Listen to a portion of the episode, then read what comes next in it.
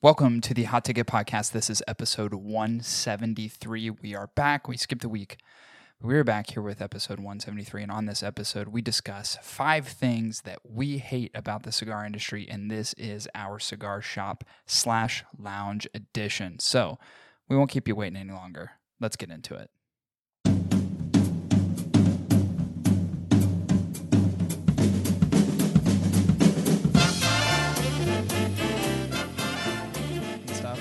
Stuff. Is that what it was? Yeah, pretty much. Yeah, because like he he resigned technically, but I was like, I look like a Karen. you do look like a Karen. You also looked like a Karen in high school. I don't know if you remember What? the the swoopy haircut that you had with the spikies in the back. Oh, that is totally a Karen. yeah, you looked like um uh Jon and Kate plus eight, the the wife, Kate, I guess. Oh yeah. You looked you're you had the same haircut. It it went from emo haircut to like really pissed off angry mom haircut, which technically is the same thing. Yeah. They're both very angsty. Yeah. Well, you know, parenthood, bro. Yeah, I know. This- you gotta the, You've uh, you've essentially your child number two, but really it's child number three. You're living a house full of kids. yeah. Which I think if anyone were to make a bet on who would have more kids at this particular point in time in their life, it wouldn't have been you. But No, you're currently winning oh. 3-0.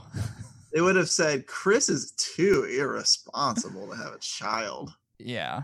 They, they were saying that after Hey. Kale was born. and they were right because it should have pulled out. yeah. yeah, you should have. You definitely should have pulled out. yep. That's what are you thinking? What am I thinking? What were you thinking? I don't want. I don't care about what you're thinking right now. have you ever just like wanted to like medically induce a coma? That's Uh, what I'm yes. thinking currently. Yeah. and uh, you wouldn't be blamed. and like really do it right, like Kill Bill Volume One, where Uma Thurman is basically in a hospital for a few years. Like I want to wake up and the children be old enough that I can handle them. yeah, that's not that's not a terrible idea. It's actually a pretty good plan. yeah, I, I always said I would be um I'd probably be like that father that just sends their kids to boarding school and then tries to develop a relationship w- with them like way later in life, you know?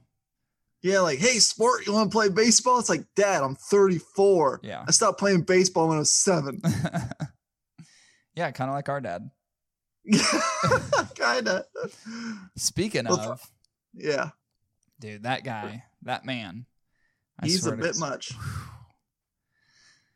Yep, he sure is. Man is full of third person. I don't even know how to describe the way he talks. Like I don't It's know, like- did he just go off the rocker? Like I'm still confused as to like why he says the things that he says. It's very confusing to me. I feel like you need to quote him. So for for anybody listening, like I, I had Yeah. a baby last week on the second, and uh, we've been sharing a lot of photos uh, with the family members and everybody because yeah, everybody's like, "Let's see the little girl. Let's see the baby." Yeah. And you know, when you post photos to family members, you get what what what type of comments do you think you might get, Cory? Oh my god, she's so beautiful. What a precious little Right. girl. Even if What a it's an ugly baby, right? You'd Right. still say you're like, "Oh, that's a pretty baby." Like, "Oh, congratulations, she's adorable." Right. Blah blah blah blah blah. No, not our father. Our father likes to direct statements to the baby as if the baby It had a phone in their hand. Yeah. Is capable of reading it herself Right. and comprehending what he's saying to her. Right. All the while saying this publicly in a group chat. Uh, and it's quite creepy. Yeah, so so I text you and I'm and I'm looking down at my phone cuz I'm trying to find the text messages. I text you after dad had texted a few times in responses and I said, "You know, if it wasn't if it wasn't this kind of cute reaction from dad that is insanely innocent, Yeah. if it wasn't to his granddaughter, your child, it would be really creepy. It's the kind of thing someone would say to someone that they have locked up in shackles in their basement. like when you know standing over their sleepy lifeless body and they just start to open their eyes and then you say something real creepy that It's was like- bad like hey let's let's do a scene. You pretend to be baby. I know for Okay. you guys uh, you, you really can't see cory's facial expressions but act like a baby that's just waking up. Maybe give me some like eh, eh, and approaches grandfather with his baby tied in the basement. Good morning precious. What were some of the other ones you were saying like um there sunshine and I don't know. I could. I'm really. I'm so far back on the text messages that I'm that I really only found a few of the ones that I said because I I went overboard with it, and Dad doesn't realize that I'm making a joke of this. At least I don't think he does. yeah But uh, in one of them, uh, Kelsey sent a picture, and I put "Wake my precious. The world has so much in store for you on this beautiful day." And uh, then Dad ends up responding. Mom responds, "You're killing me, lol," because she's in on it. Mom knows. Kelsey goes ditto, and then Dad goes, "Good morning, my precious baby girl." Heart emoji. but there's, you know, it started. It started so. Oh man, it started so far back um let's see i'm gonna try to find i'm gonna try to try to find a few of them that i thought were really funny there's so many and it starts it starts with dad just saying like the weirdest shit and i'm like what the fuck i was like yeah that is so beyond creepy even for me and he's my dad yep so it's weird that, you know, it's like if anybody from the outside in read any of his text messages, they'd probably do that. Ugh. That's like what it's like. And it is totally innocent. It's just my dad doesn't know how to be a regular human, especially in text messages. Like he doesn't, he never, you know, it's like our generation has been acclimated to text messaging and phone usage for a long period of time. This has only been a short period of our father's life, of which this kind of technology has been at his fingertips. So he doesn't really know, just like you would understand etiquette in certain situations, my dad doesn't understand what I would consider text etiquette. So that is essentially what he's doing throughout these text messages. He doesn't realize that what he's saying is creepy because he has no etiquette to support what he's saying. There's no he's not learned the lesson of what to say and what not to say, which is ma- I mean it makes it so goddamn funny. I feel like at some point I'm gonna have to play the creepy grandpa too. You know, maybe just for I hope so. cackles. I Like, hope so. man, such a looker, she? She's such a looker. You know, if we weren't blood, I just might have a go at it. yeah, that'd be hilarious. Dude, that's oh, dude, I I mean, there's so many text messages, so it's hard Oh, for yeah. me to it's hard for me to find. Um, Oh, yeah. it's hard for me to find some of the ones that I had that I'd sent, but oh my god, they're so fucking funny. Just dad's responses to shit, and then my response is back. Like, there's points in time within the text chain where I'm very, very obviously making fun of dad, but he's Everybody's laughing. he's too Everybody's he's laughing. just too out of it to understand what I'm doing. Like he doesn't realize that I'm that I'm making a joke, which is to me is arguably even more funny. Um, yeah, there was one where I said, "S- "Sleep silently and gently, you precious precious angel on earth." a smile that would brighten up a cold, dark world. and dad's response is more like like supportive like uh, maybe he does know we're making fun of him i'm, Uh, I'm thinking he doesn't I don't think he does. but but i think it's like he was responding to you in a way it's like good that's a good one son Oh, like, he that's did. a great Uh, one on a on a few of them. He he then piggybacked off of what I said. He was like, "Oh, exactly. You know what a beautiful world." Yeah, there's one where I said, um, "Sleep peacefully, baby girl, as the night will harbor your dreams and prepare you for the morning to come." That was probably my favorite. and uh, yeah Da- oh yeah, then Dad goes, "How true, baby," with a baby emoji. this is the best part. Oh shit! You can't see it because my Yeah. camera won't zoom, but literally Yeah. he says, "How true, baby," with a baby emoji. yeah like, what the fuck does that even mean? What does it all mean? I don't know. i don't know It's crazy. yeah it's Yeah, it's it's uh it's been a, it's been quite the week. It's been a very exhausting week. I'm glad I get a little reprieve in a in a basement of a home which isn't mine. Yeah, Uh, I was gonna say I didn't know whether or not this would be a warm welcome for you to get back to the podcast or one that would feel exhausting. But either way, the show must go on. Must hey, when you get up on that stage, I don't care if you're not feeling or not, you should have called off before you got up on that stage because you have a lot of angry fans. yeah. You just well, up like I can't do it today. well, last week was obvious, right? And I called that one. You didn't even call it. I said no Uh-huh. podcast this week. You you need to take some time and be with the kids and all that stuff. I mean, that was the right thing to do. But yeah, I mean, like I'd have to imagine being inundated with taking care of three kids. This is probably a much needed hour, hour and a half break. and it's difficult. Like we're living the American dream. It's a blended family where in a country where 60 plus percent of American couples and married couples divorce. Yeah. And there's a lot of, and a lot of them have kids, and it's a blended family. And we have a blended family, and it is challenging. Yeah, you have a shit, very blended family. There's a lot really- of there's a lot of weird things like the just like the background of how everything happened and how everything's interweaved and interlaced. It's so crazy. Like it should be a book. It should be like a short novel. I know, and I think that really the biggest challenge is the kids. That's Yeah, of that's the thing that is like a issue. Like the kids are the issues, and it's not so much like you know, like they're gonna dismantle everything. It's just it's it's so different the dynamic of of putting children who aren't like blood relatives Right. into the same household, and then wanting them to play brother and sister. Right. To acclimate together. But you know, that's just a thing that's gonna come over time. You know what I mean? It will. Like it's It not. I, I don't think there can be an immediate expectation that you know But- everybody's going to be you know hunky dory. But it's already testing everyone. Yeah, I could imagine. and like for me, I'm I have a, a bit more. I'm I mean I'm stressed, but Yeah, you're like, a patient person. I, I'm like, well, it's kind of, it feels normal to me, right. Yeah, I'm I'm used to this. And everybody Havoc. else like, no, it's not. I'm like, ah, I don't mean that. I could be wrong, but that's just me. Yeah. No, I get Like- I get that. like yeah. I used to threaten you. I used to threaten your life, like at least once a quarter. you know, right.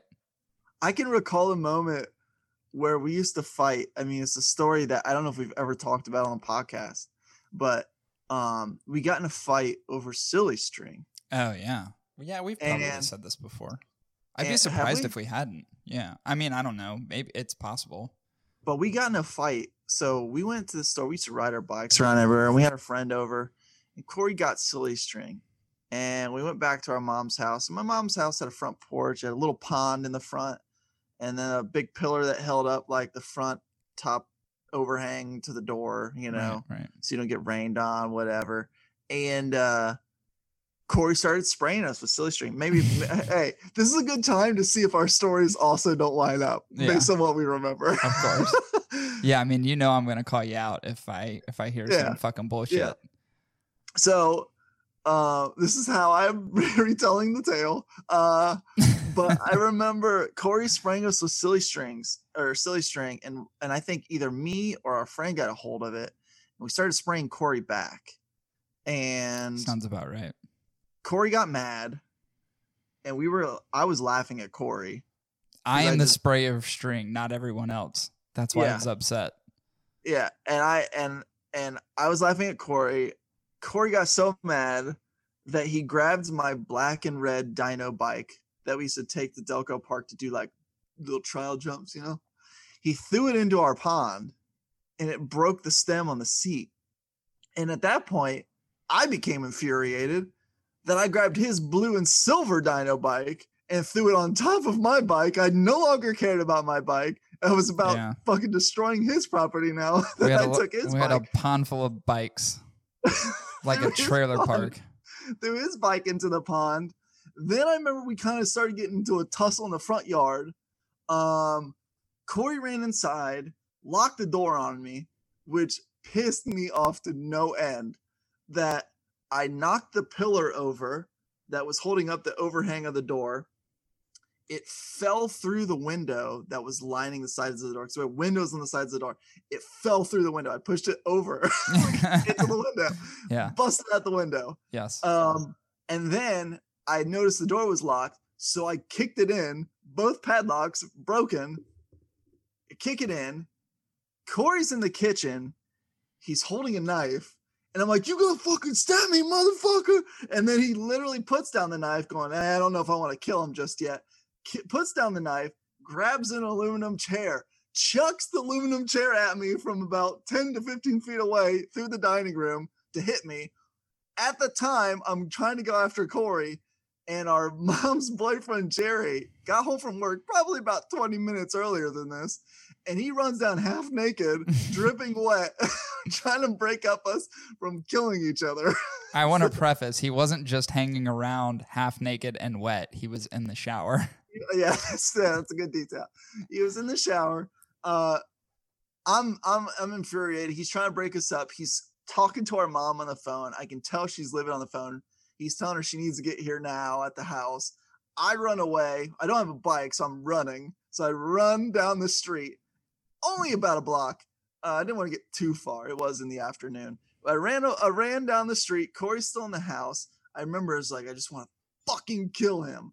And then um, I calm down and I come home and mom's already there and Jerry's in the living room and uh, I walk in and the first thing out of I think Jerry's mouth or mom's mouth was do you realize what you fucking done? Your brother is upstairs with a loaded pellet rifle, willing to shoot you if you come at him.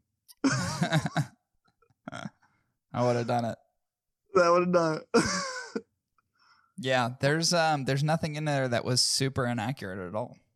okay, cool.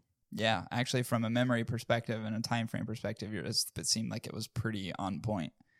Yeah. Yeah. it was just really dumb shit that uh that we did. Like it was so stupid.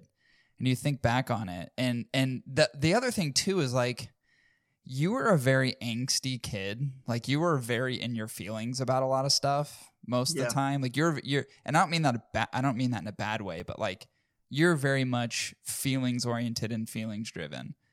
I was like Macaulay Culkin from The Good Son. Like I would have fucking killed anything and anybody. Like I had no feelings.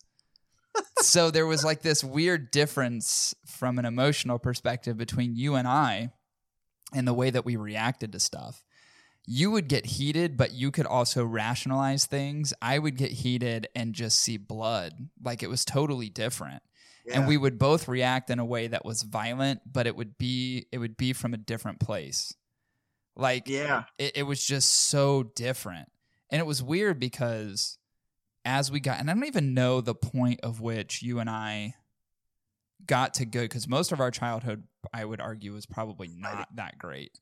There's a lot of fighting. Was a lot of fighting. There was like a point, and I don't even know when it was. It must have been sometime in high school. I think probably when I turned 16. I want to. That's kind of what I'm thinking. Like maybe you were a sophomore and I was a freshman. It actually may have been the time of which you started driving me to school. Yeah.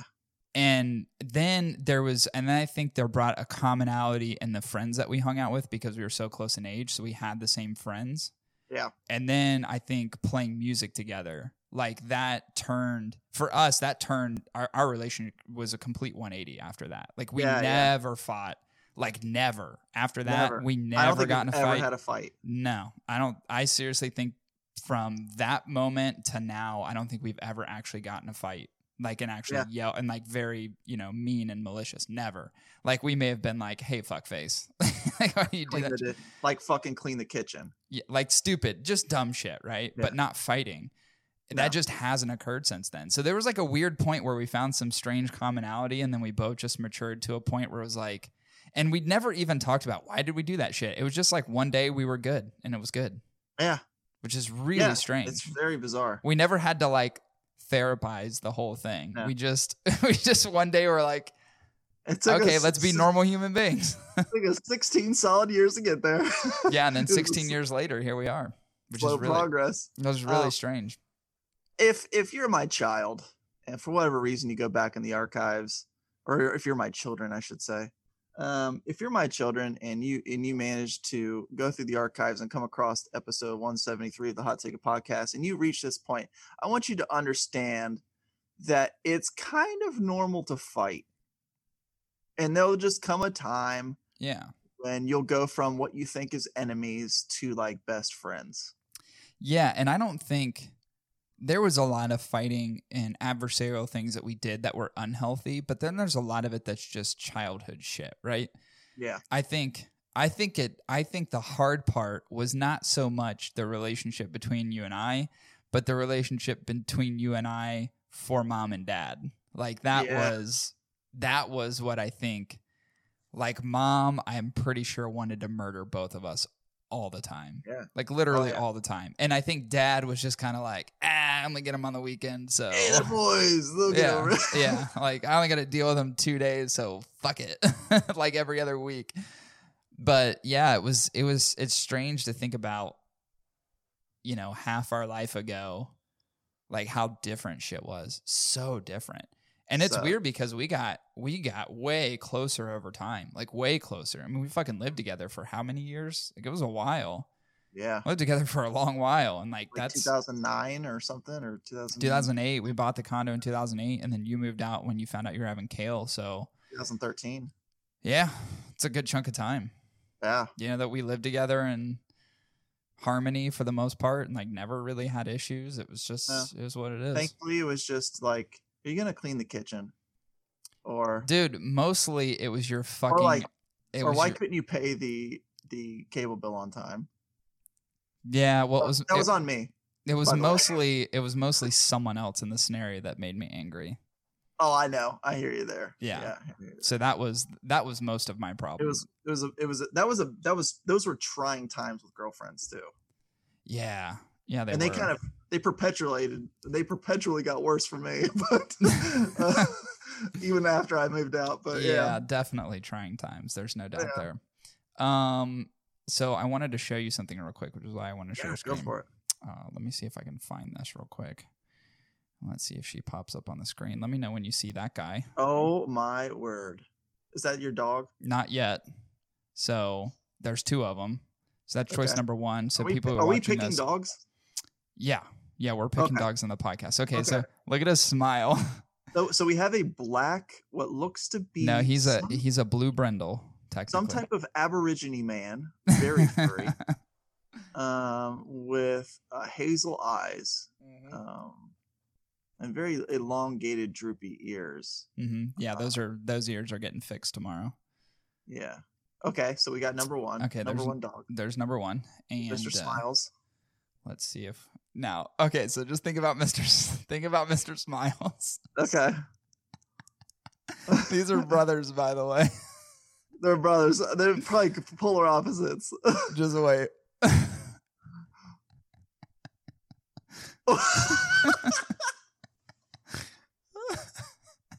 wait, wait. Okay, so hold on. Okay, I'm just gonna be real with you. Dude, he's thicker than a Snickers too. Look at him. He's the dumb one. That's the dumb one. But here's the thing. He's probably going he'd probably be the most loving one. you know? yeah, like, for sure. Like when you're when you're a hot person, you could be an asshole to people because people are gonna be like, You're still fucking hot.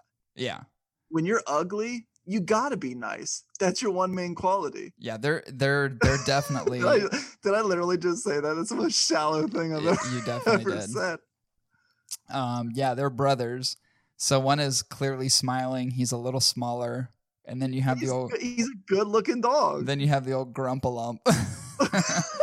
which which by the I way so i was on the phone with the breeder today and he said he was to keep grumpy because he is he has the correct aesthetics for a show dog. So he was going to keep him but he had a black one that came out of the litter. So he he was like it's a 50-50 i'm either going to keep this guy or the black one. He couldn't believe that this one wasn't snagged up in some of the other champion ones because of his aesthetic is like the true corso look. The other one's a little smaller and a little thinner the one that has the smiley face yeah. he's not as aesthetically sound for a Corso. Now, I'm not; these aren't champion dogs for me, so I'm not showing them. But um, the the telltale thing would be we're gonna go see him uh, in a few days, so we're gonna go up there, and that'll be you know how they react to us and how we feel in the moment will be the choice of which one we get. But yeah, it's between smiles and fucking old grump face. Grump face is going to be big. He's going to be Yeah, thicker than a Snickers, dude. He is stout. The other one is a look- little smaller. He's gonna be a 160 pluser. he's he's gonna be a big fucking boy. He's gonna be a big boy. But yeah, the He's choice the choice is between the two. So I think he's gonna be a big dum dum. Because if you looked at the photo again, I don't know if any of you picked it up in this YouTube video, but if you look at him again, I'm noticing a blind spot. If you happen to stand directly in front of his nose, he clinically cannot see you. You're talking about Grumpy? Yeah. Yeah. One He- of the things I like about him too, though, is he has the white marking on Oh, his chest, and the other one does. doesn't. So I, I think he'll be a, a pretty dog, but I will say, as a puppy goes, the first one is a very, very cute puppy. yeah, the first one is more like cute puppy look. Yeah. um but doesn't doesn't have like the traditional corso aesthetic like Yeah. he's not he wouldn't be like he's not gonna be you know he's not gonna be great for like a show dog or anything Yeah. like that the second so. one's Lenny from Grapes of Wrath. Is it? Is that what the book's called? Is it definitely called Grapes not of Wrath? no i think you're What it thinking of what's eating gilbert grapes still the wrong you're thinking of mice and men chris No, the answer Lenny. is of Mice and mice Men. and that's what it is, men of Mice grapes of wrath what is that they're smiles so you can see smiles Oh, yeah these they both have the same eyes. i know yeah and they'll stay that color by the way so they don't get darker They'll, He's solid black. no they're not black Oh, they're not. They're Are blue. gray? They're blue brindle. Oh, okay. He looks dark. That one looks dark. Yeah, it's just the way that the sun and like the way that he he shot Yeah. the yeah. But yeah, it'll be it'll be one of the two that we Hell get. yeah. So yeah, I'm really excited about it. I'm also really nervous at the same time. And by the way, there's no such thing as a dumb Corso. They are geniuses, which is Well, I even more dumb like you mean goofy. relatively. Yeah. Maybe like the dumbest of a cane kind of Corso is still smarter than a Labrador, but he's on Yeah. the dumb dumb scale on that kind of yeah, he may he may be on the dumb dumb scale in in terms of uh Corsos. But He, um, he looks like the one that'd be most playful. I feel like. the grumpy one. Yeah. Yeah, Lauren likes the grumpy. She likes dogs that have that grumpy look. To me, I don't care. I think it's more about how their dog reacts to us is going to Yes. be kind of where my thought process goes, you know? Um, Well, there's but- well, there's two tricks. There's two things I do when I'm um, selecting a dog, Cory. The first one is you kiss it, and if it licks you back, that's a good sign. That shows that the dog can be affectionate towards you. The second sign is you slap it in the head and see if it wants to bite you. Now, if it wants to bite you, that is a sign of aggression, and you don't want those because even the most affectionate dogs can still lash out at you when you continually smack them. Yep, you'd be a great trainer. You'd be an A plus trainer. That's exactly what trainers do. They smack the shit out of the dogs and see how they react. Um, it's like you lost a finger, Bill. Like, well, I was I checking this dog for aggression issues, and I I will say this, you know, the people who foster or sorry, adopted uh Caden who no longer Yeah. have him, um, that tactic was a tactic that was uh, employed by the uh the male Male owner. and it didn't work out well for him. No, it Uh, didn't. Thought he was gonna lose his arm. Yep. so Yep. bad idea. Don't slap a corso. Don't slap any dog, period. But Yeah. definitely don't slap a corso because they don't slap back. They're gonna bite your fucking dick off. yeah, and they have the bite pressure was like 800 pounds or it's some shit it's like an that. insane. I mean, it's something you don't want to fuck with. That's for sure. Yeah, I mean, I had Caden bite on me before, and it's it's not fun. It doesn't feel good. It Yeah. feels it feels it's very terrifying. yeah. Um, all right, we should get into this. Uh, Yeah. so we are kind of rewinding back. We did an episode. Shit, when was that? Probably not too long ago. Maybe 15, 20 episodes ago. Probably. Maybe even less than that. And it was all about things we hate, five things we hate about the cigar industry. Now, we're doing the same thing again, and there's tons of things to talk about. But in this particular case, we're talking specifically about shops and lounges. Five things we hate about cigar shops and lounges. I've got a plethora of topics to talk about, but we do need to keep it to five, and we can save more for later, right? There's going to be numerous amounts of times that we're going to be able to discuss these things. But I would say topically, um, let's keep this one to five. Sure. And question is, where shall we begin, Chris? Well, I had so this was such an interesting one because I I would say I have so many pet peeves. Yeah. Right. There's so many pet peeves, but when you use strong words Like, like, hate. right? hate, Mm. it, it needs to incite a certain reaction from me to make it feel like yeah i literally can't deal with that Yeah, that's fair. um and the one that that always comes to mind is is is is let's just put it this way a lounge that resembles someone who has unkept coffee stained teeth yellow Right. stained Right. and dingy oh, that's good. Yeah, I definitely hate that. what is bizarre to me is I've been in lounges where they clearly have some form of of air purification systems, um, have you not? But they do very little to maintain and upkeep those. When they have people in there every day smoking, and and you know blowing out all their smoke, and what happens is is like they they, they you know they had those what normally would have been like white stained tiled ceilings are literally sticky yellow stained. Yeah. And it's like, how bad and how long are you gonna let this go? yeah, it's a weird it's a weird thing too because I think there's a couple different instances and scenarios of which that kind of thing occurs. One, it occurs in places where ownership simply don't give a shit, right? Or they have a really subpar filtration system, which is most of the smoke instead of, instead of being absorbed in a unit that exhausts the smoke, it simply absorbs into ceiling tiles, which I think it's weird topically. Ceiling tiles, drop ceiling tiles in a smoking lounge seem like a terrible idea idea to begin with, right? Because they're very porous. material. Yeah. They're very porous. They they absorb literally everything. Um, so I always find that to be kind of strange. Like, why wouldn't you change out your ceiling material anyway so that absorption doesn't stay there? Because not only from the aesthetic piece of it, but just from the smell perspective, right? People like to go to cigar lounges understanding that you're gonna smell cigar smoke, but you don't want to feel like you're drowning in cigar smoke. So places like that where everything is bled through the materials consistently have that smell to them um, which is a really big turnoff for a lot of people going to a cigar lounge to smoke. So that's number one. The other part about it too is it doesn't take a whole lot to clean. I think part of where that comes from is that for that kind of gunk and smoke absorption to materialize takes a long time. So if you're not regularly upkeeping things and and this I'm I'm saying this as devil's advocate on behalf of the ownership of a cigar lounge, it's much easier to clean the floors than it is the ceiling.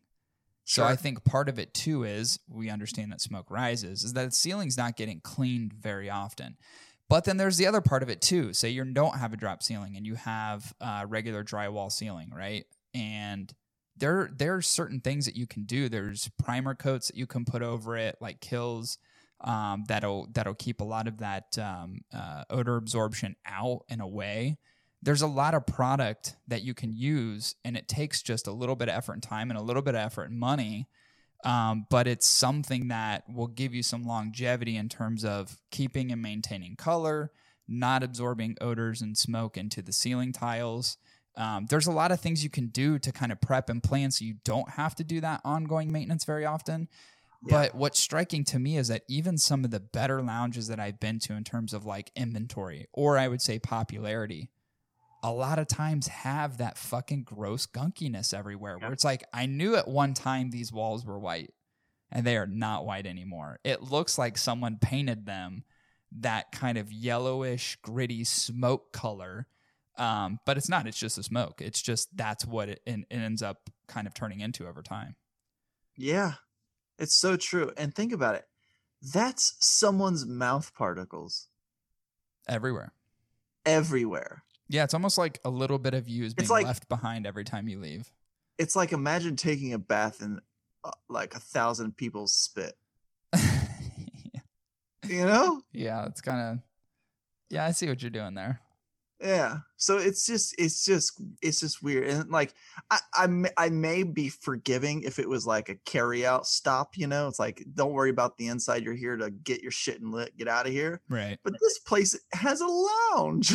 like yeah, yeah. I mean, you owe it to your patrons, and I've often thought about this too. It's like you owe it to your patrons to provide the best experience possible and someone's going to be spending at a minimum an hour in your lounge smoking a cigar you should be able to provide them the aesthetics right i mean that's Yeah. what a cigar lounge is for if you aren't doing that then don't be pre- don't prepare yourself to open a lounge don't Yeah. don't do it if you don't have something that is going to be comfortable and inviting it's like it would almost be like paying for a premium experience but getting like a really shitty off the highway motel instead Yeah. of a marriott like the reason a marriott is a marriott you're paying a little bit more of a premium than you would in like just a regular again off the fucking highway motel is because you get those aesthetics, right? You get the comfort of those places. And part of part of the comfort that you get in a cigar lounge is making sure that everything, including smoke absorption into the walls and then the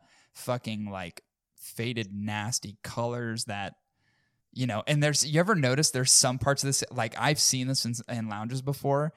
Like if you have a table, let's say, positioned here and an open space here, you oftentimes see a darker ring or a darker area of smoke directly above that fucking table. So you can Yeah. see the exact rise and absorption of smoke over the place that's more populated than the places within the lounge that aren't. And I always thought that was funny because like you could literally look at the table and look up and go, Oh yeah, there it is. And that's literally some man's breath. Mhm. You know, literally t- into That's a lot of men's thousands and thousands Yeah. and thousands of That's breaths. that's a man's breath entombed into the porous ti- ceiling tile Yeah. for all eternity. So long as they have that in that goddamn place and refuse to clean them. Yeah, there's and part of it too is like just there's an unsanitization piece of it that is a little That's what gets me. alarming. There's That's a, the biggest thing for me. yeah, there's a lot of that. Like I'm thinking of a lounge specifically, and I'm sure you're thinking of the same one where it's like not even just the ridiculous amount of smoke that has clogged the fucking building, but like everything else around the building. You know what I mean? Just being very unkept and not tidy, and to the point where it becomes unsanitary. So there's a difference between like clutter and messy. And then there's, oh, that's just gross. Like that's Yeah. skunk and buildup and bacteria and all that. And to me, in a lounge, um, you're paying for it's called premium tobacco for a reason. You should be able to get a somewhat premium experience um, sitting in a lounge smoking. You know what it's like if like going into this place. I know some of you guys are not going to get this reference because you got you're around the world, et cetera, et cetera. So like you're gonna have to look this up. But you know what it reminds me of is if I was going into Trader's World to buy cigars. Yeah, that's what it's like. Exactly. Like you know what you are getting into with the Trader's World experience. By the way, Trader's World is like a little it's like a shoddy, it's actually really large, but it's a shoddy flea market literally down the street from where I live now. um like that that is that is the exact experience that you would probably get from a Trader's. Like that's exactly what you would expect. But that's what you get at Trader's World. You know what Trader's World is? A bunch of secondhand goods and fucking Taiwanese Tommy Hilfiger fucking shirts. like Old That- Nokia phone covers. that th- Tommy has three M's in it. like, yeah. like that's what it is. So you know the experience that you're getting. You don't expect anything different. But in a cigar lounge, I have higher expectations. I, I agree with you. That is something I hate as well. Yeah. Um, all right, moving on. How about this one? This is oh, this one grinds my gears. How about the cigar sales rep that'll push you to a cigar that he or she knows you won't like, but they're going to make more commission on? That drives me fucking nuts. I've had this happen so many times where someone asks me, What do you like to smoke? And then you tell them, and then they literally will recommend you a cigar that is nothing like the profile that you suggested, not a cigar brand that you're gonna like at all, but they have some sort of fucking five pack deal that they're doing, or they have some, if you buy two, or you buy this, or you buy this, or whatever the fucking the complexity is around how they get paid off of it. They're literally just ushering you into cigars of which they make more commission on. So instead of really taking care and listening to the customer, it's all about the almighty dollar, which ends up just being a whole probably an almighty 10 cents per stick. But um, that that drives me nuts because there's I don't like as somebody who's been in sales for a significant period of time, there's always items that I work with at my organization that have certain spiffs on them where I make more money, right? So I could sell something and make let's say an additional $200 just for selling this one thing. And that's very common. But if Mhm. it doesn't meet the need of the customer, I won't force it ever. If it does meet the need, I'll suggest it, but I never force it. So, first and foremost, I'm always looking at identifying products in my organization that are going to meet the immediate need of the customer. And in the cigar world, I've met so many fucking reps that are the exact opposite of that. I've met far more like this than I have of people who are very authentic and saying like, "Hey, what do you like?" and then actually have a conversation with me as far as like, "Oh, have you tried this?" is like very similar in flavor profile. Like oftentimes, like I just use this example because this happened to me before, Yeah. where someone asked me, "Hey, what are you really enjoying right now?" and it was like right when I was getting into foundation, like it was really right when I was getting into um like I just had the tabernacle and I was really interested in some of the other foundation stuff and they started rolling out with you know more and more into uh, into their lines. I think I forget what had come out at the time. And this particular shop had just gotten some foundation in. I was like, oh, I'm really digging the tabernacle. I'm like, oh, if you like the tabernacle, you'll love this Gurkha. Like this Gurkha's right up your. I mean, this is. I'm telling you, this cigar is going to be great. I think you'd really enjoy this. And I go, a Gurkha. They're they're It's like it's like going into Target's like and the uh the uh floor staff watches you wander along the shelves and they're like, "Hey, is there um hi, is there anything we can help you find today?" And you go, "Well, I'm looking for like where the orange juice is, uh, but I can't find it." Oh, okay, okay. Well, um well, are you do you need jeans? Do you need a pair of jeans? yeah. And you're like, what? Did I ask for fucking jeans? Yeah, it's really it's really strange, and I don't like it because it puts me in an uncomfortable situation when I s- when I have to be like, listen, what the fuck? Like you are not any further. And usually I'm re- obviously really nice about it, but there's there's been a few times where I'm like, you couldn't be more off. Like this is ridiculous, and you know that it's just them trying to push you to whatever sort of deals that are being run or something that may be manufacturer funded again that's like a back end commission or spiff program but it just Oh. drives me nuts because you're just not paying attention to the consumer and the consumer is what's ultimately going to continue buying from you Oh, here's a pet peeve that kind of lines up with this one. When uh, a sales rep uh, comes in, like, can you help you with anything? You're like, no, I'm just browsing. But they choose to tell you like a fucking shadow, and they're just you're just like walking, and they're like fucking right on you, and they won't leave you alone. That happens literally. That dri- that around. shit drives me fucking nuts. I like the places where i go and it's like hey man browse around. If you need anything come get me. Yeah. cool. That's it. That's all i need. I don't need to have a conversation with you. I'll ask you if i have a fuck question. Yeah that is a good one. Um let's move on from there how about um, this? And I've heard this before, and I actually have heard this multiple times. It drives me nuts. Uh, guy who thinks the lounge is made for men and services at the lounge should be provided by women. So, and what I mean by that, let me get more specific. There are certain men that believe like there should be uh, girls just meandering about a cigar lounge serving you hand and foot all the time. Like you have some sort of like, um, I would say like concierge fucking lounge service. You have uh you have somebody that's like always going to be there at your beck and call. And by the way, that can't be a guy. It has to be a girl. I've literally heard that before. I've heard it multiple times in different cigar lounges across the country where there's certain men and cigar lounges who absolutely refuse to be served by men and are usually demanding to be served by women. listen, this isn't Hooters. You know, do you go into Hooters for the wings? No, you go in there for the tits and ass, right?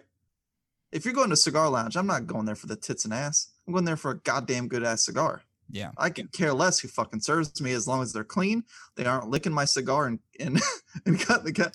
Yeah. That's that's another pet peeve. When someone like wets, I used to, I tried it Oh, to uh, see yeah, what the difference would oh. be when you lick a and you like lick the end of your cigar and then cut it with someone else's cutter. I know that's a pet peeve across this industry and it always Yeah. comes up, but So that one is seriously one. Now, if it's it was a girl, putrid. It's Mm. putrid. maybe this is being sexist. You'd take a lick of that lollipop. I'd probably take it.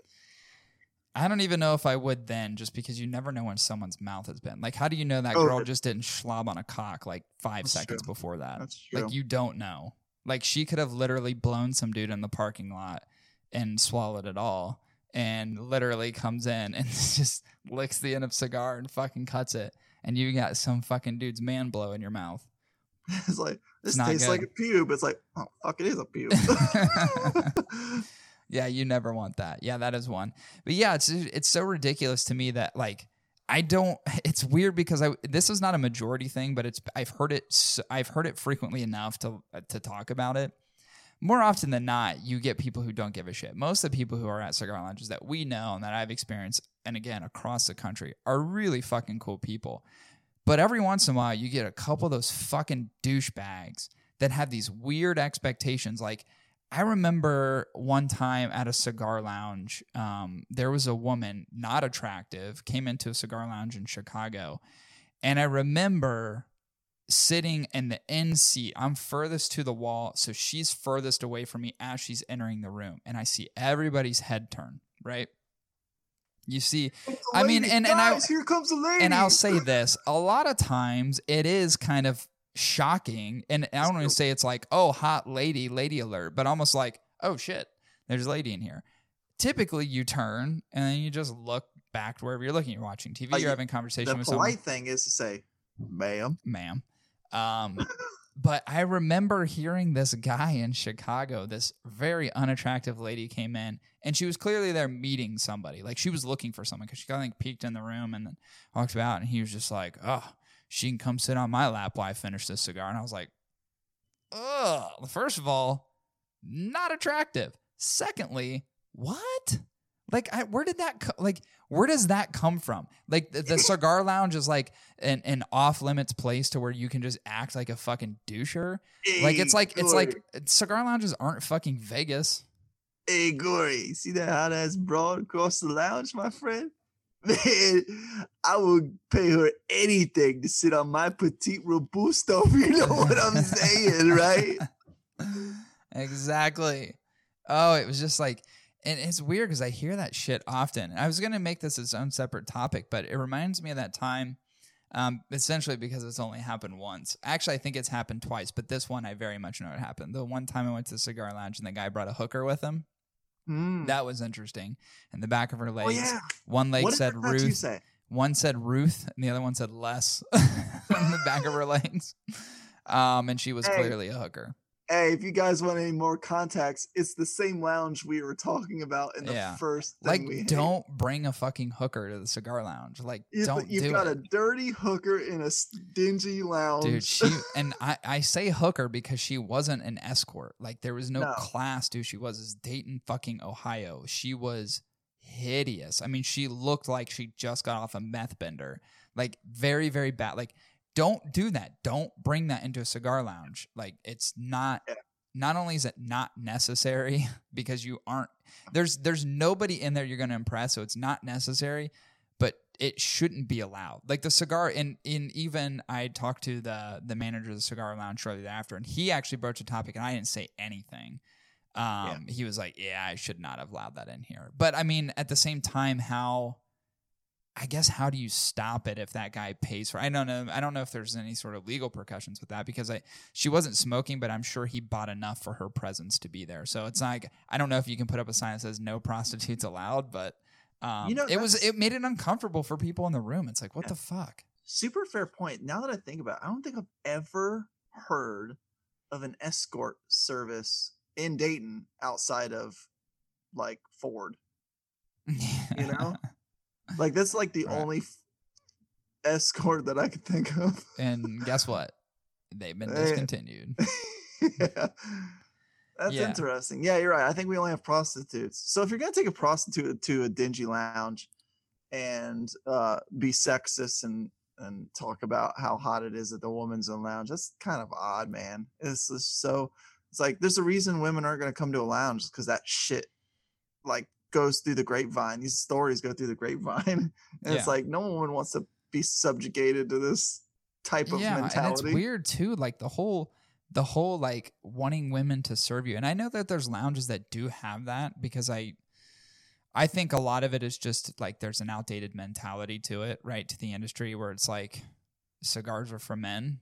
And I think a lot of that gets negated as time goes on because I think it is more female inclusive than it ever has been. So I think that dynamic has changed a lot already and will continue to change.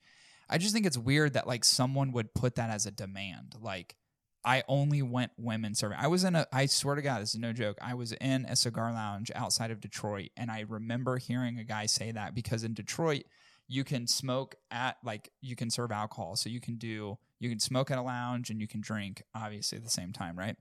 And I was sitting um, I was actually sitting in a lounge chair. My back was to the bar, but I could hear the guy behind me and there was a guy who worked there that was really working the humidor and not working the bar, but asked the guy if I if he could get him something. He goes, "No, I'm going to wait for the pretty girl to come back. I want the girl to serve me." And I was like, ew, ugh. And, and the guy was like, all right. it's just like the dude that was there, the guy that was working behind the bar was like, okay. And he waited and she came back and that's how that that's what he wanted. That's how he wanted to get served. And I was just like, man, that's just gross. And he was like in a, you know, business outfit and the whole thing. I was like, ah, fuck, man. Yeah. It's Oh, just- yeah, I agree with that one. That one's that one's that one's cruddy. How- That's a crusty one. We've had we've had dingy and uh stingy and cruddy. You know? and cruddy. Let's see if we can add more to the list. How about, and I this is a fun one for me personally because I've experienced it so many times. Um, the topic name brokers or jokers. Um, there are an insane amount of cigar brokers out in the cigar industry, and I think for the most part there is a necessity to who they are and what they represent, right? Because not every cigar brand is big enough to have sales representatives, and I understand that. So I'm not saying all brokers are jokers, but there are certainly many, and this is an area that I have some expertise in, not in the cigar industry, but unrelated to the cigar industry. I've worked with brokers many, many times in other pieces of business, and uh, I would say the ones in the cigar industry are by far the worst. And here's why. Um, what I cannot stand, and I've I've experienced this in a lounge in northern Kentucky. I went there to grab specific things. And there's two things in this conversation that really fucking turned me off. Um, I was looking for specific cigars that, and these cigars were not represented in the brand lineup of the broker who was at the lounge, the cigar lounge that day. And he was promoting deals that they were doing buy five of this, buy one of this, anything from this particular factory or our organization. Um, that we contract for is inclusive, blah, blah, blah. So they're doing all these fucking deals and giveaways. So I get in there and he walks up to me and he's already, you know, like some people just have that air about them. Like it's like you can already tell they're going to be fucking super cunts. Like you're like, Yeah. I'm not going to want to talk to this guy. Um, he walked up behind me and he goes, "Hey, just want to let you know we're doing a deal on blah blah blah blah blah blah blah blah blah blah blah blah blah blah blah blah blah." And he just threw up on me all this shit, and I was like, "Oh yeah, I'm not here for your stuff." and by the way, his stuff I could already get from people he works for. So that like, not that he needed to know that, but it was like, I already have a lot of this stuff from the person you report to, and that person reports to the guy who owns the whole thing. That's where I get my stuff from. So thank you. Uh, Yeah. I was like, yeah, I'm not here for any of that stuff. I appreciate it though. And he's just like, what are you here looking for? And I told him I was looking for some Davidoff cigars. And he goes, huh, Davidoff, garbage brand. And I was like, whoa, this is a fucking broker that said this. A broker in the cigar industry called Davidoff a garbage fucking brand. So he not only did he poo poo on the brand, but he poo pooed on my selection of the brand. That was just number one thing that pissed me off. Way Num- to be a friend with you. no, yeah, no shit. Number two thing that pissed me off is as my search continued, there was another cigar brand um, that I was looking at. There was like a fucking incredible deal on. I, I, I, can say the brand. It was Illusione. It was the one offs. They were selling the fucking one offs and the Coronas for like seven bucks, which is in fucking so like half the price of what they usually are. So I just like cigar. I literally grabbed them by the handful. And as I grabbed the cigar, that guy was coming up to my right and he goes, Oh, the Illusione one off. He goes, I must say, it's not as good as the original one off. And he was like, he, and he said, What did he say? Not a lot of kick to that cigar. He's like, It's, he kept saying, like, it's pretty subdue. And then it wasn't as egregious as the first thing he said about Davidoff being a, like a garbage brand, but he said something along the lines of, like, um, you need a little bit more power behind your cigar, and then went back into the fucking like sales pitch into their brand, which are known to be more in your face, bold kind of flavors. So he eroded, he tried to erode my interest in this one thing and Yeah. then tried to pivot me into this is why you should try our stuff. Again, not knowing. Not knowing Yeah. who I was and not knowing that I already had their cigars, plenty of them in my humidor, um, continued to try to have that conversation with me. And at that point, I was like, dude, I literally, this is exact. I was like, dude, I'm not interested in what you're pushing to me right now. Period. Okay. Yeah. And he was like, all right, man. Yeah, no worries. No worries. He's like, uh, if there's anything else you need, let me know. He's like, I'll be here today and I'll be here tomorrow too. I'm like, cool. I won't be here tomorrow. So I'm going to get my stuff and then I'm going to leave. Cool. And he's like, okay, okay. hey, hey, pal, would you like to try one of my cigars? It's What- kinda what what it was like. You want one, of my, one of my cigars? What are you looking for? What are you looking for, man? What can I help you with? What do you want? Yeah, he you kept saying that too. I remember like in his first original pitch, like, we make stuff for everybody. And I was like, I know your brand better than you do. No, you don't. No, you don't. Yeah. You certainly don't. You don't make something for everybody. The This profiles kid- of your cigars are right here said Davidoff. Oh, shit. dude, he called Davidoff a garbage brand. I was What like, what the fuck? Let me ask you this: What other shit brand do you like, Yeah, yeah, no kidding.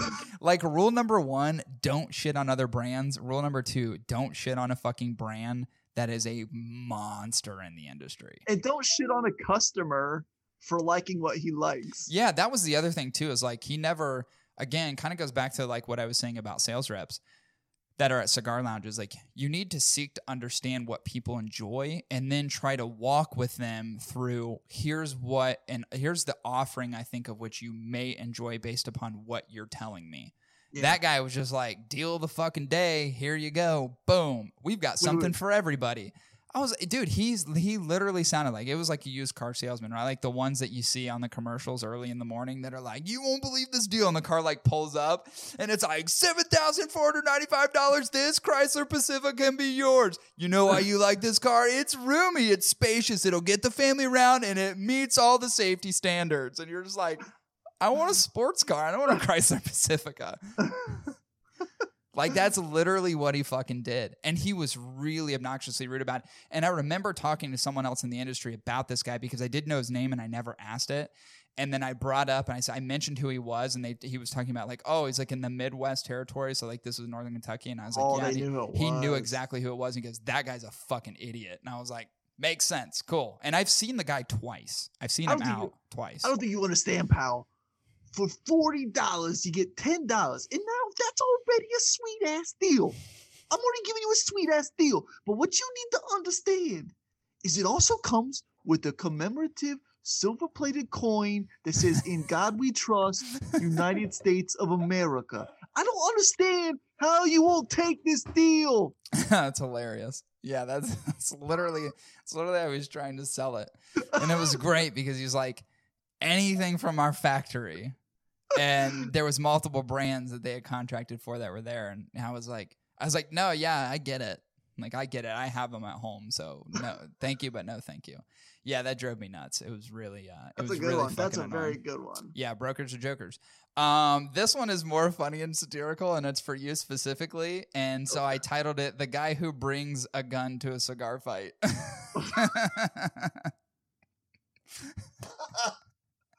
Hey, yeah, yeah.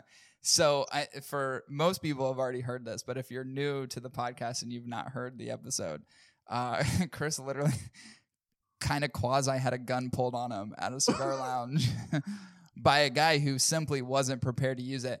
And Chris de-escalated the situation as he usually does by laughing and making jokes, um, which seemed like at the time maybe it further fueled this guy's rage. Yeah, Um, yeah. but what was crazy was is I heard this story secondhand. I wasn't at the lounge that day. Chris was there, and then there was numerous people who had witnessed this who I had not yet talked to. But it was part you telling me this story, and then part everybody else who was there when I finally came to the lounge telling me how fucked up it was. And I was like, holy shit. Not that I didn't believe you, but getting the secondhand count, like just the recap from other people who were Yeah. there were like, that was really fucked up. It kind of intensified the situation because there was a choir of voices talking about it as opposed to just one. It was Yeah. almost like soliding, solidifying the seriousness of the situation, which I already told you I thought was very serious, but you were just like laughing about it. But everybody else, I remember when I went there, finally got there, they were like, yeah, it was really fucked up. Like, that was a really fucked up thing. And I was like, holy shit. So, yeah, a guy fucking pulled a gun and like put it on the fucking table like he was gonna do Sitting something with me, it. yeah. yeah, like pointing towards Chris at a cigar lounge, which, you know, that's a weird thing too, because I've never carried into cigar lounge because usually I drink. I'm very, very careful. uh, I, I mean, specifically as it relates to the laws around concealed carry. I do have my concealed carry license, but like if I know I'm going to drink, there's no way my gun goes with me, period. Yeah. Um, so if anybody wants to mug me, just find me at a bar because my gun won't Yeah. be with me. Um, I'm very careful about that um, for for legitimate reasons. But like, you know, cigar lounge is kind of a weird place because you uh, you Eh, eh, to me there's a few things. One, you're typically always in good company. So I'd say for the most part, there's not any, and and I will say this: it's male, it, it is male dominant. Whether or not you want to Yeah. believe it or whether it should be or shouldn't be, there's usually a lot of really big fucking motherfuckers in cigar lounges. So like mm-hmm. anybody who's going to test anybody that's not within the inner circle, they're probably not going to. Like a cigar lounge, and I'm saying that from a robbery perspective. Most people aren't going to go into the cigar lounge and try to rob the place, um, unless they're trying to steal cigars. You're not going to try to like, you know, bust open the cash register because you're going to be met with a lot of resistance. There's a lot of very large men a lot of angry men that chill at cigar lounges. We know a lot of them. Most of them are bigger than we are. So it's just like it's an intimidating place to try to rob. You know what I mean? It's not a fucking hair salon or a nail salon.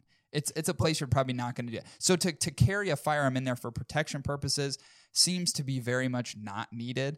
But it's also one of those places that a lot of smokers are very conservative in their mindset and want to exercise the Second Amendment right. And there's a lot of cigar lounges that don't have anything posted in terms of not being able to carry. So Yeah. it's like, should you or shouldn't And, you?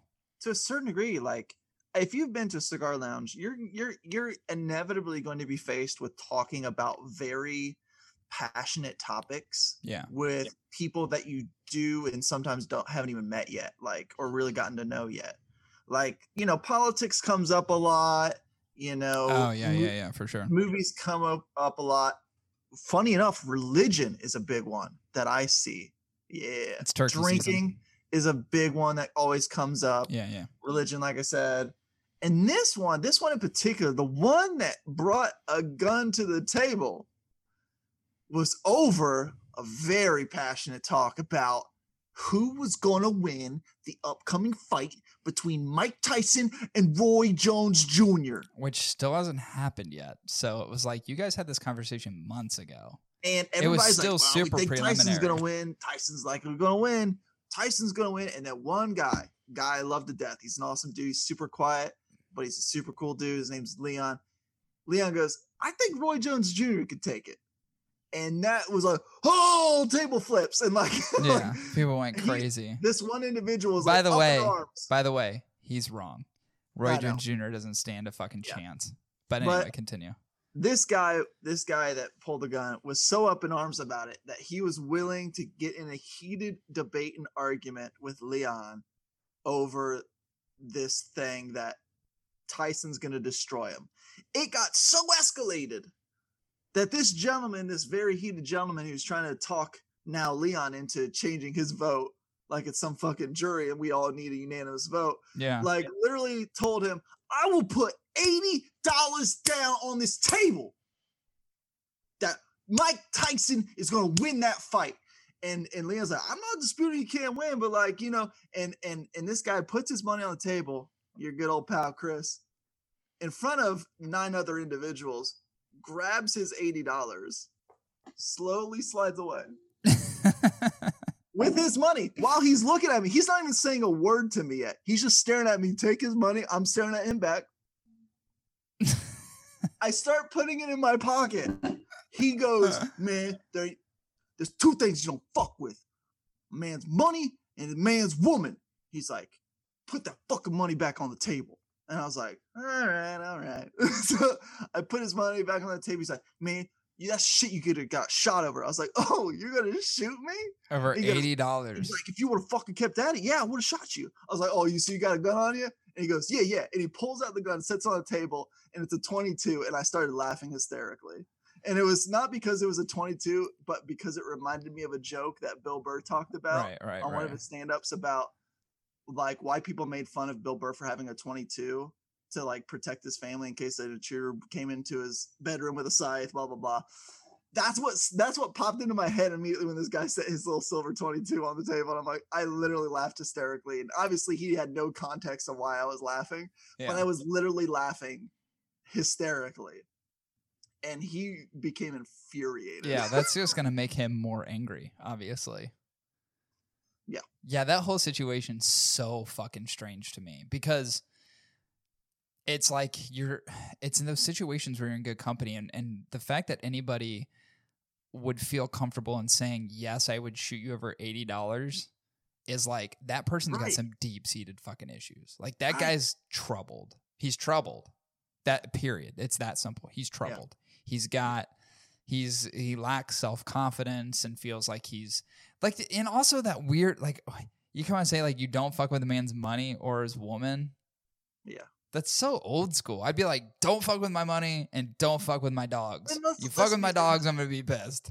I think this is just a general rule of thumb because I don't think anybody expected that topic to get so heated over like just talking right. about two sports. boxers. Like what what skin in the game do you have? Yeah, they're two old boxers. they're in their 50s Yeah, we don't. But we don't like if if if you're a cigar smoker like and you go to a lounge, we don't bring our shit with us to the lounge. no Does that make sense? yeah yeah no no no We no, don't no. bring our stresses. We don't treat it like an AA meeting. It's like a chance for us to relax and kind of get away from like being our own good personal company stresses. and just talk about commonality and shit Yeah, like man. that's that's what people The- do So, so the fact that there was stress being generated from a lounge over something that there should have been no stress about was so bizarre. and it was so bizarre. and then that somebody felt it necessary to pull out a firearm to flex on somebody else yeah, like what yeah it's crazy. It's crazy that that's a weird and you know what? It's funny because this is obviously like five things i hate about the cigar industry. That is a very isolated incident obviously. That's not happened as far as i know. I'm sure it's happened before. I'm sure people have pulled guns at cigar lounges before because some people just get squirrely but Yeah. um just as as it relates to us it's the only personal experience and it even happened to me. Again this is secondhand. This happened to you. It's the only time i've ever seen anything like that. It's the only time i've ever heard of an instance that like ever fucking occurring that someone got so bent out of shape about uh, literally an escalation of an argument between two burnout boxers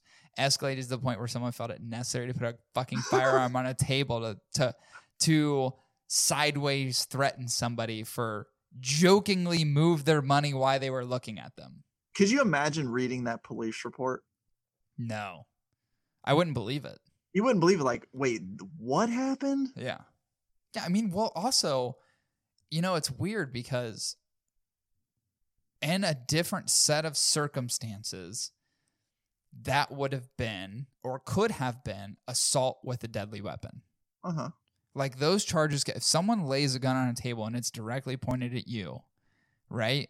They put the gun out and the gun is there, and you are simply joking, obviously looking him dead in the eyes, not with any intention to take his money whatsoever, right?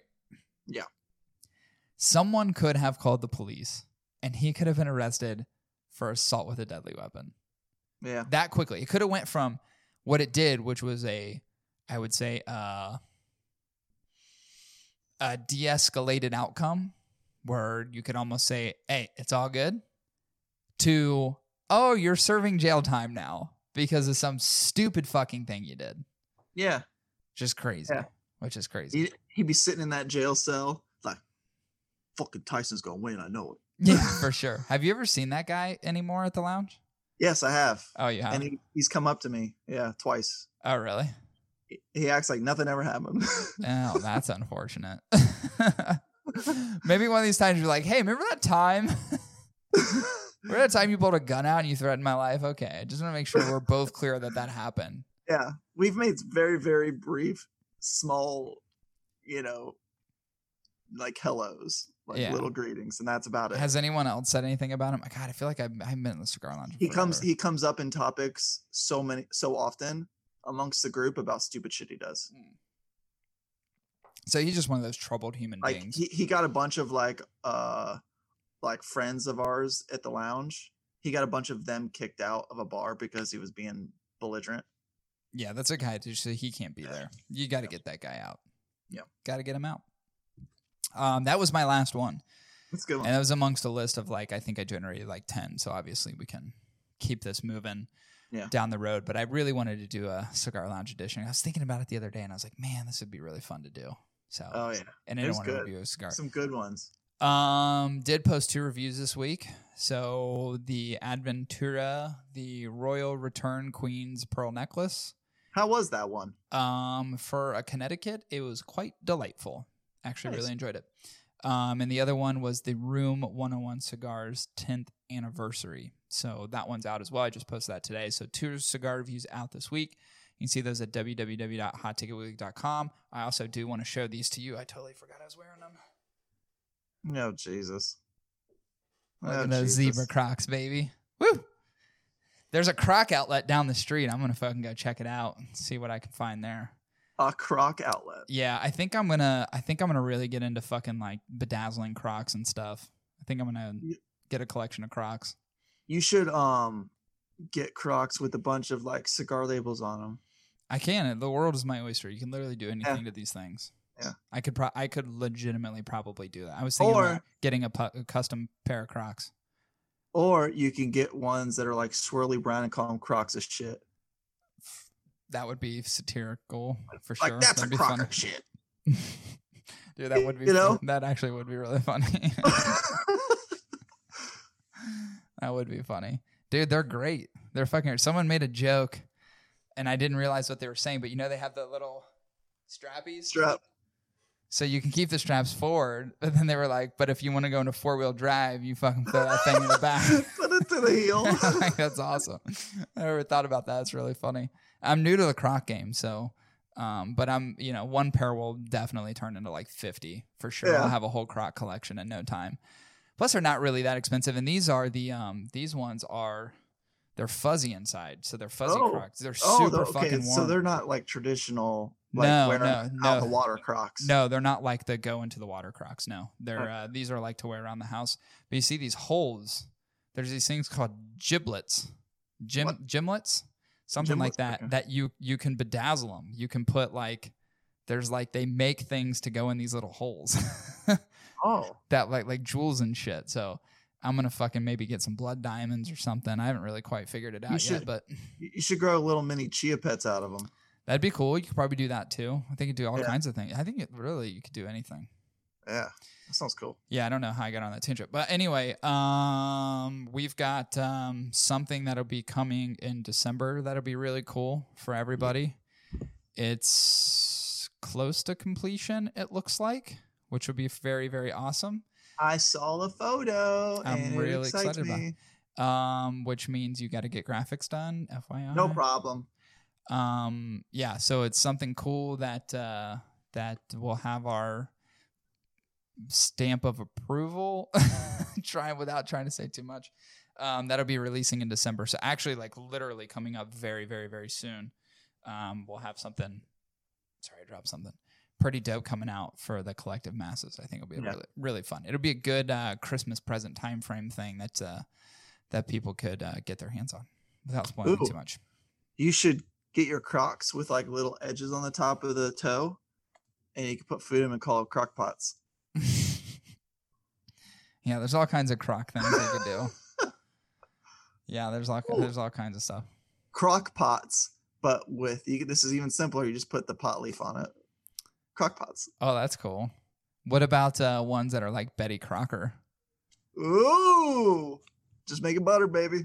Um, you could do ones called crocodiles, but it, there's just like there's just watches on them, like little dials. like- I like it.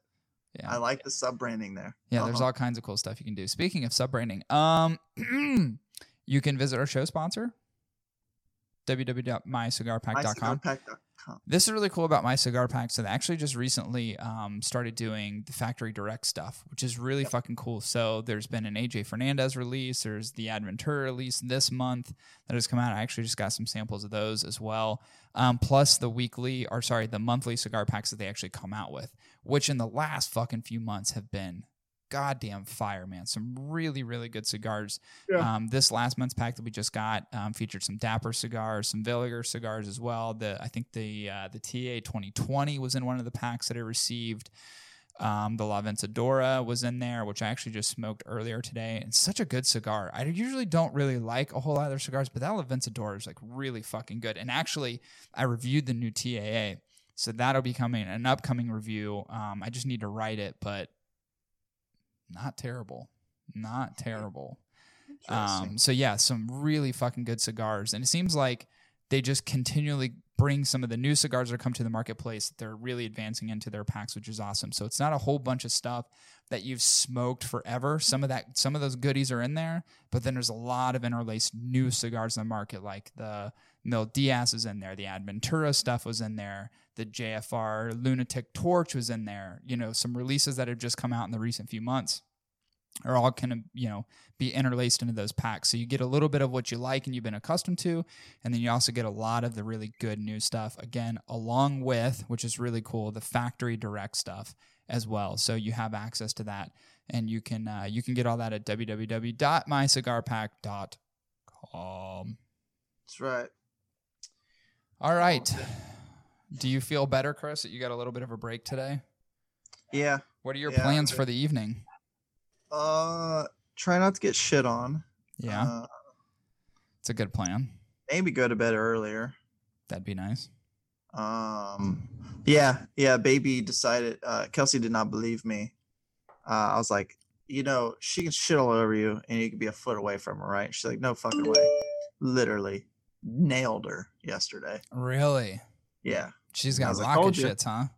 yeah. She's got "Told compression shits. Because she's like, why are you trying to cover up her like bits in her butt with another diaper? I was like, so I don't get shit on. She's like, what? And she experienced it. She got rocket shits, dude. That's crazy. Rocket shitted. That's so wild. Yeah. so weird to take care of a kid, I feel like. I don't know how you do it. I've got dogs down. Kids? eh. it's a, ain't no thing. It's just you know, it's a lot of work. That's it. When do you plan on going to the lounge again? You gonna make your way up north anytime soon? Tuesday. You're actually coming up on Tuesday? Yeah, so we're we're trying to make sure that the kids get one on one times with each parent. So Kelsey's gonna spend the day with her daughter Hmm. and uh, Sutton, our new baby. Yeah. Which that's really the only thing that irks me is I don't like to leave her alone Right, take care of a baby by herself. right. Um, but Rightfully we're so. noticing that the children need one on one times with their parents. Um, to the point where it's like it's causing some uh outlashings or Yeah. aggression and stuff like that. So Yeah. um so th- so I'll be up there Tuesday. Nice. Cool. I'll see if I can meet you there if I'm not going to look at that dog or if I'm in Columbus dropping shit off. Okay. I'll see if I can make my way that I'm way. excited. I haven't smoked a cigar. I, I know I was going to ask two you when's the last time you smoked. I In uh almost two weeks. dude, that sucks. I thought about smoking last night and I just did couldn't find time. oh, Literally couldn't God. find time. I feel like you should just bundle up and go do it. I know. It'd be know. worth it. I, was- I was actually thinking about doing that like right now. It's cold as shit, but dude, I just put I just put some layers on, put my fucking fleece line jeans on, and put my Carhartt coat, and I'm I'm good, dude. I get toasty, especially with a little bourbon. I feel fine. This is my with- withdrawal face. I'm just like, oh, I need one. I know it is really weird, and I do have some cigars for you, so we got Okay, we got to cool. make sure we link up so I can give you some of those offload. I had to buy more storage because I just. and by the way, haven't really bought anything other than those Andalusian Bulls, and I just, dude, just this amount of shit that just keeps coming. I'm just like, I don't have room for all this stuff. Where does the Tupperware go? It's great. Remember how many I gave you last time? It was crazy. Like I I still have more to give you. It's like I don't know what the fuck to do with all this stuff. I know. I can't smoke it fast enough, and it's now the the collection is um, it's about where it was at. You know, I did like a what I call the Great Purge of 2019, Oh yeah. and really trying to move my way through some stuff. I smoked a lot last year, and I smoked a lot in the first part of this year. It's slowing down a little bit, but I smoked a lot last year, and I just dwindled my inventory down just to get it to a manageable level. And dude, now it's like it's more than I've ever had. I'm like, fuck. I went through it the other day. I'm like, god damn it. Well, for what we so what we don't smoke, let's just make like little cigar effigies. You know, like those little like like wood stick figures that like tribes make, or like Blair Witch shit. We'll We just make should. little effigies of cigars. we could Make them ci- make them tree ornaments. little cigar. Oh, dude, that's not a bad idea. I would love to have a cigar as a tree ornament. That's got to exist somewhere. Hey, thank. That'd be dope. Maybe I already have one. I may actually have one. No, I have some alcohol ones, I think. But anyway, all right. I hear dogs whining. I think they want to get fed. So, um, all right, man. Enjoy your Awesome. evening full of poo poos and whatever else you got coming. All right, thanks, bro. All right. Do we send you some screenshots of like the poop? No, I'm good. I'm good. Sure. Yeah, I'm good. Okay. Well, I'm going to conclude the episode, but just hang on real quick. Okay. Um, all right. This is episode, what did you say earlier? Was it 173? I don't even know what episode it is. I think it's 173. This will conclude episode 173. We'll be back at you next week with episode 174. See you, everyone. Thanks, everybody, for listening to this episode of the podcast. We greatly appreciate it. Let me tell you how you can get a hold of us. You can get a hold of myself at the Hot Ticket Pod on Instagram. You can get a hold of Chris at Hot Ticket Chris on Instagram as well. You can find this podcast. It is available all over the place. You can find it on Apple Music, Spotify, Google Podcasts, Stitcher, and more. And you can find the podcast available on video on YouTube. Look up the Hot Ticket Weekly on YouTube, and you can watch all the fun happen before your eyes. Thanks everybody for listening to this episode. And as always, please subscribe, rate, and review on iTunes if you could. And check out our show sponsor, My Cigar Pack, at www.mycigarpack.com. Again, thanks for listening. We'll be back at you next week.